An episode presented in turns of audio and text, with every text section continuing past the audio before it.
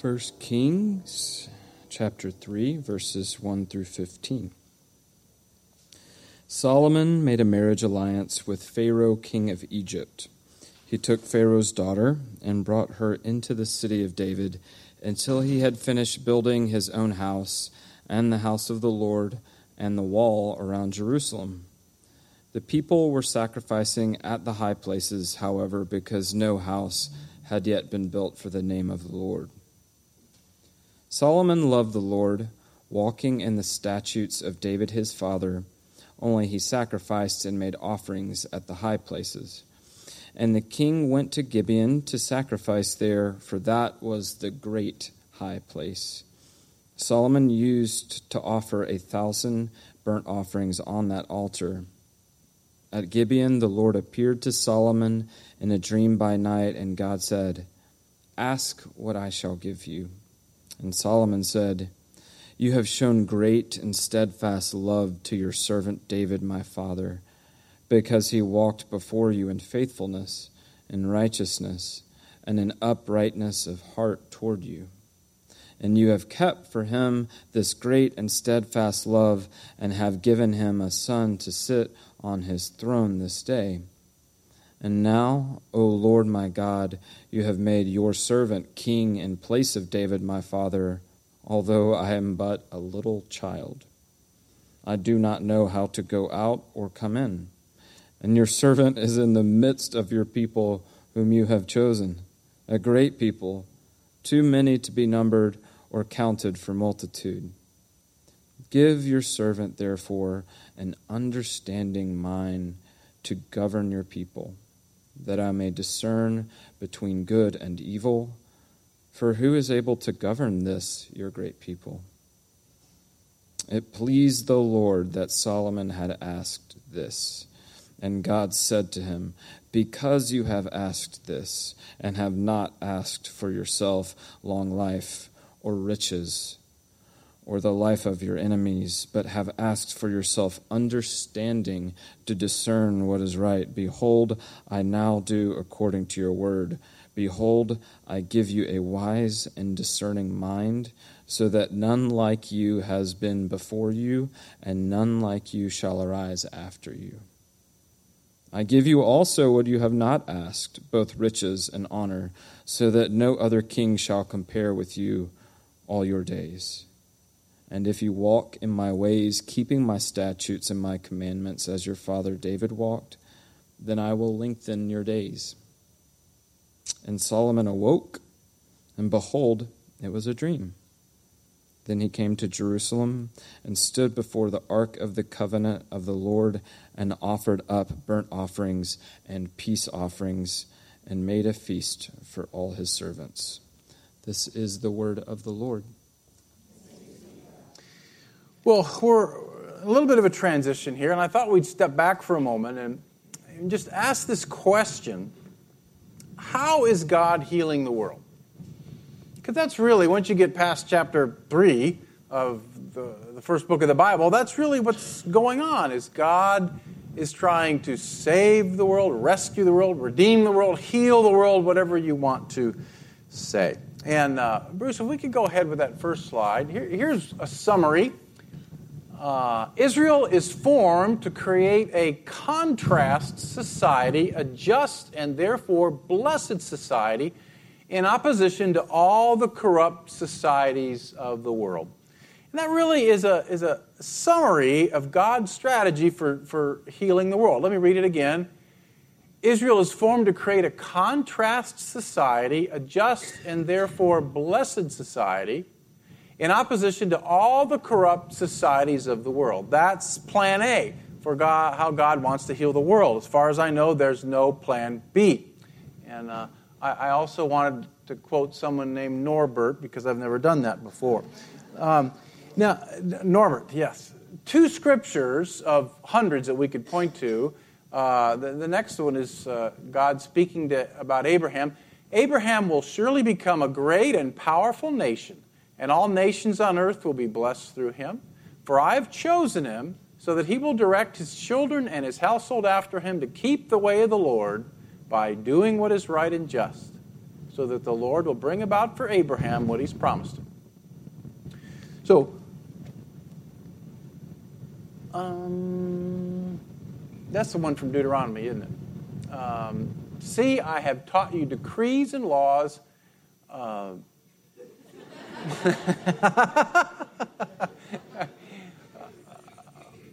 let's go back one, one slide. Now we're fast forwarding to the Deuteronomy where God is instructing the people about what kind of people they're going to be.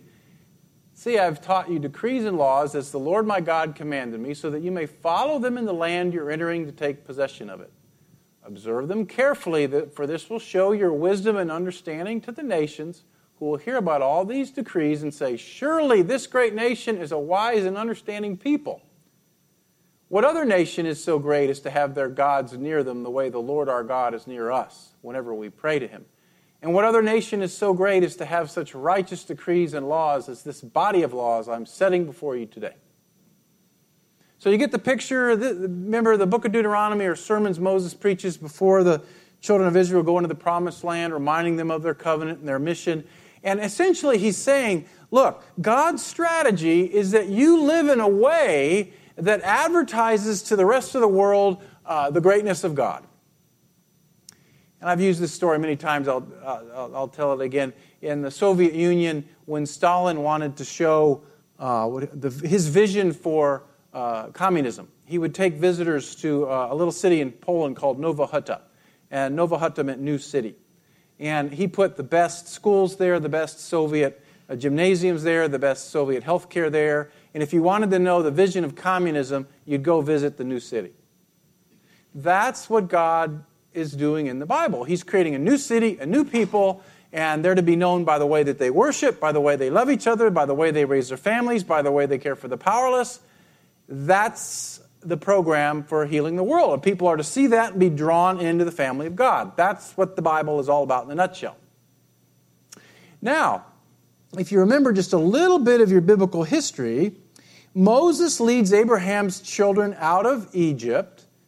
They go out into the, into the desert, they form a people. God gives them the commandments, God gives them his presence, he teaches them how to worship, and he warns them not to become like the other nations. And at first, Yahweh leads Israel himself, but then uh, the people start to look around and they say, you know, this thing of Yahweh in the tent in the cloud is getting kind of kind of old and unpredictable. We want a, a, leader who we can touch and taste and see, and so uh, we want a king too. God says, no, you don't. He says, no, no, we want a king. God gives them a king, gives them Saul. Then he gives them David. Then he gives them Solomon. And the period of the monarchy lasts 400 years Shortly after Solomon's reign, everything starts to unravel. Actually, it starts to unravel in Solomon's reign. Uh, after he dies, there's a civil war. His sons get into a fight. The north splits off, start worshiping other gods. They are taken into exile. 200 years later, the south follows the same path. And by the middle of the sixth century, there is really no Israel anymore. And there's more to the Old Testament story than that. Things happen after the exile, but that's kind of the big idea. And so the, the question you're left with after the exile is how is God going to fulfill his promise to bring in the kingdom of God through the Son of David? That's what everybody's asking for 500 years before Jesus comes. And all of this history is recorded for us in the book of Kings and Chronicles. Um, why would we care today about a dusty old book like this? This is why. God's strategy for healing the world has not changed. He is still calling his people to live in a different way before the world. He's calling us to live according to his laws, to worship him as the true God, and to give special concern for the powerless. The New Testament says that the church is the new Israel. Let me say that again, that's pretty important. The New Testament, Paul particularly, says that the church is the new Israel. We are the new people of God. And so the things that God said to the old people of God apply to the people of the new, uh, who are the new people of God, except for the ceremonial things that went away with the cross. So this is very relevant to us. Now, we're just going to spend three or four weeks with Solomon, and then we're going to look at the Hebrew prophets. Because the Hebrew prophets keep calling the people of God back to his original vision. And I think they have a word for us. They're very hard to read, they can be very hard to understand. But I want us to pay attention to their message because I think it's a message for us too about what it means to be the people of God and what happens when we veer from God's vision and become conformed to the world around us. Kind of sobering things in the prophets. And as kind of an aside, there's a whole part of the prophetic literature that also talks about what happens to a nation, even if it isn't Israel, when it veers strongly from the will of God. So there's, there's quite a bit to address uh, this, this fall as we look at this together. So that's kind of the background as we dive into Solomon. Now, David uh, is dying. He gathers his son to him. He says in chapter 2, uh, I'm about to go the way of all the earth. Be strong, Solomon, and show yourself a man. Keep the charge of the Lord your God, walking in his ways and keeping his statutes, his commandments, his rules, his testimonies, as is written in the law of Moses, that you may prosper in all that you do and wherever you turn, that the Lord may establish his word that he spoke concerning me. So David ends as well as he can. He's aware that he's not always followed God perfectly, but he charges his son to follow the law of God. And the story of Solomon's reign is found in 1 Kings chapter 3 through 1 Kings chapter 11. And the, the opening line is a puzzler. Uh, it's not what you would expect in the biography of the king of Israel. The opening line of Solomon's biography is uh, Solomon made a marriage alliance with Pharaoh, king of Egypt. He took Pharaoh's daughter and brought her into the city of David. So, Solomon, we assume, knows God's law to some degree, and God's law was very clear. In the book of Deuteronomy, it says, Do not marry foreign wives. And it says to kings, particularly, don't make alliances with Egypt. so there's kind of two clear things there. I'm thinking of some cartoon character that you used to say rut row. this would be uh, the point in the story where you're thinking, well, rut row. This, this is uh, this is not this is not good at all. Now, why does he do this? Verse 3 says Solomon loved the Lord. So here is a guy who's trying to follow the Lord. He loves the Lord, and right out of the bat, he makes an alliance that goes against the, the law of God. Why does he do it? Because everybody else did. This was just how you ruled in the late Bronze Age in the ancient Near East. If you were a small vassal kingdom, you would make an alliance with the kingdoms around you to protect you, to keep you secure, to keep you safe. That's why all the kings of that period would do these marriages. It wasn't about love. So, Solomon is doing what was normal, what was accepted, what everybody else did. No one batted an eye at it, except it was wrong. And eight chapters later, uh, the narrator will say, This was when he sowed the seeds of his own destruction. Now, what is so scary about this is that he seems to have no idea what he's done.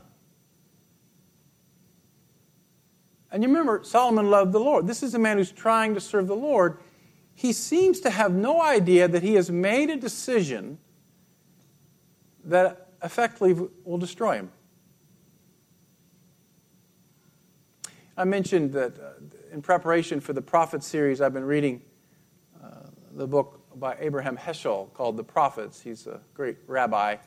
Um, and, and if you're oriented like that, you might want to read it as we prepare for our prophetic series.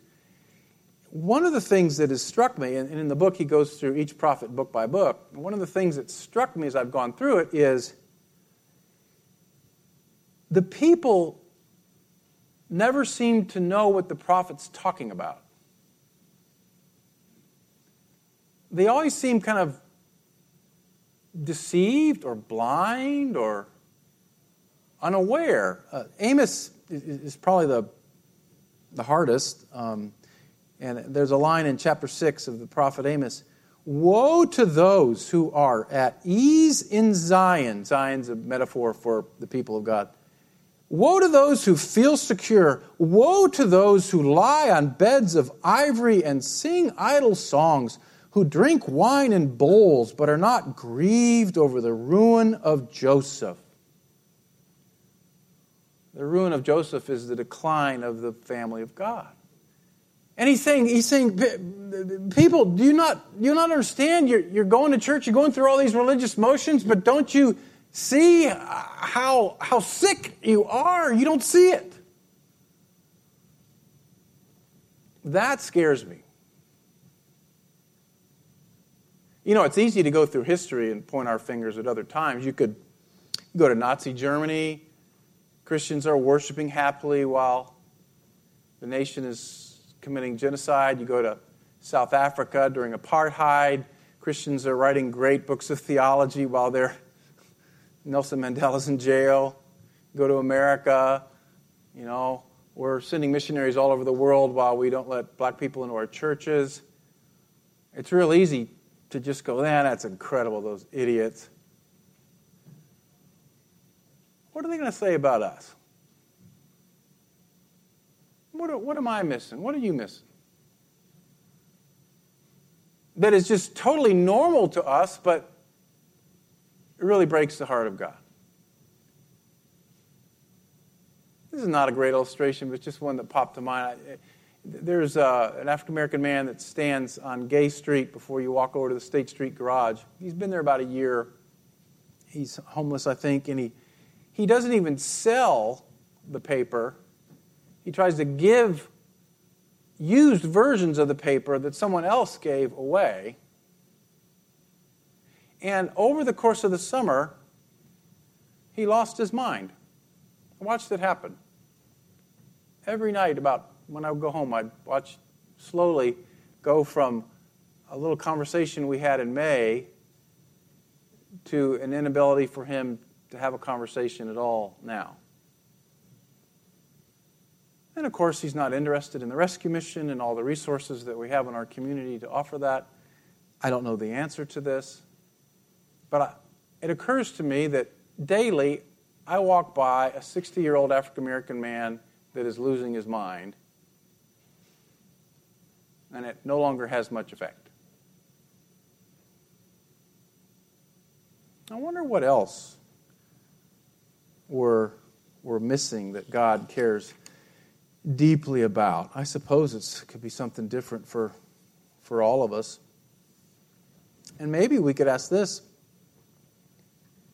What are your pharaohs?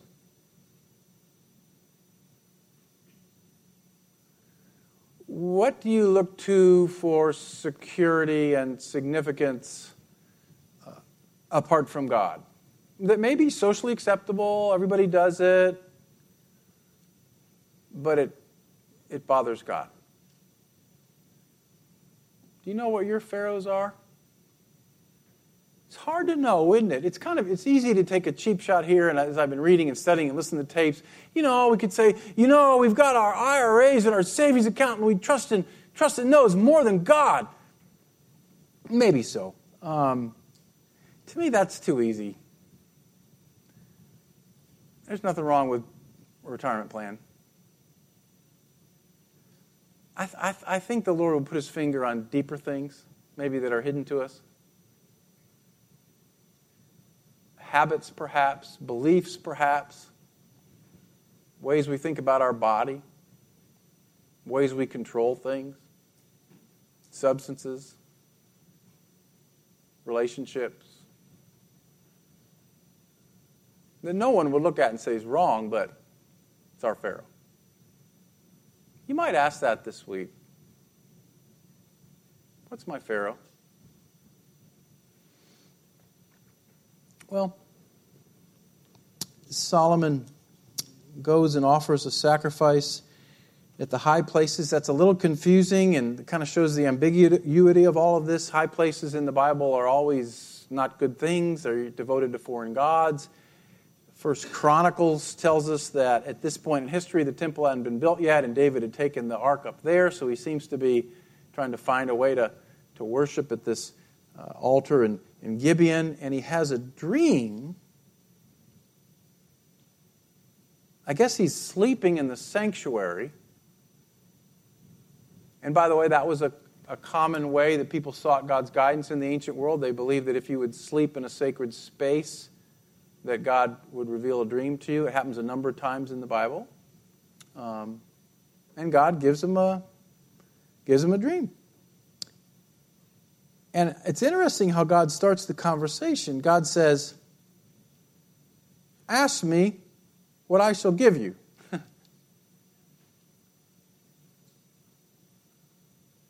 Why? I mean, God 101 is that He kind of knows everything, right? He knows what you need before you ask, right? So why say, all right, Solomon, let's start here. Ask me what you want me to give you.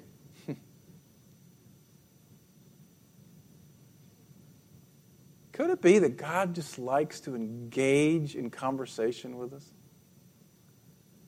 That He wants us to ask? He wants to be asked. I don't know why, but he maybe he just wants that relationship. So here's a question for you. You might think about this this week too. Get quiet, take out your journal. Imagine that God says to you,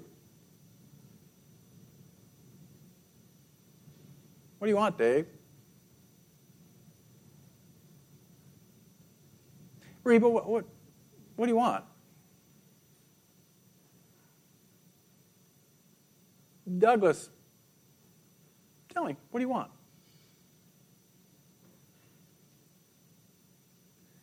It might open up an interesting time with the Lord. You know what I suspect will happen if you do that?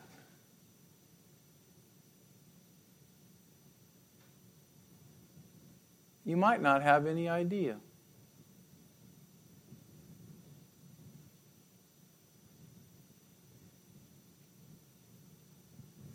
Maybe that's a good place to start.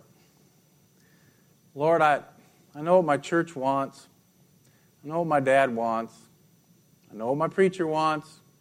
I know what everybody that emails me with fundraising requests want. I know what the political parties want. I don't know what I want.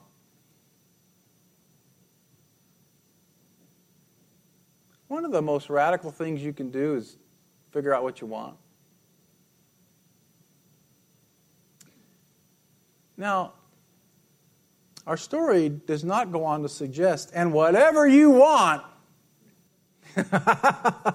if you believe it enough, you will get it. No, no, no, no, no. Solomon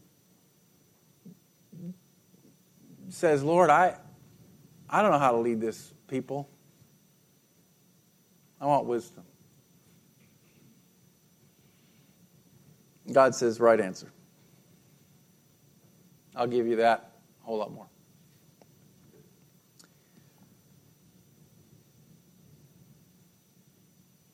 He's beginning a great journey. He's facing a great challenge, like many of us are. And he has the humility to know he doesn't know what to do.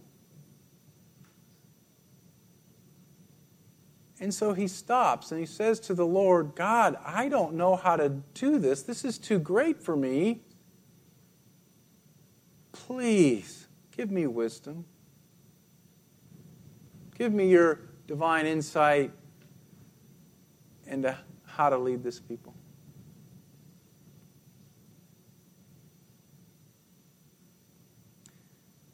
I want you to think for a moment about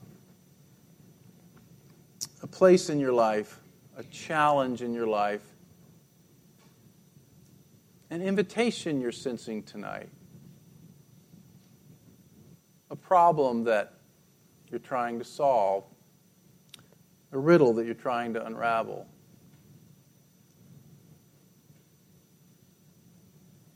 Have you asked Him for wisdom?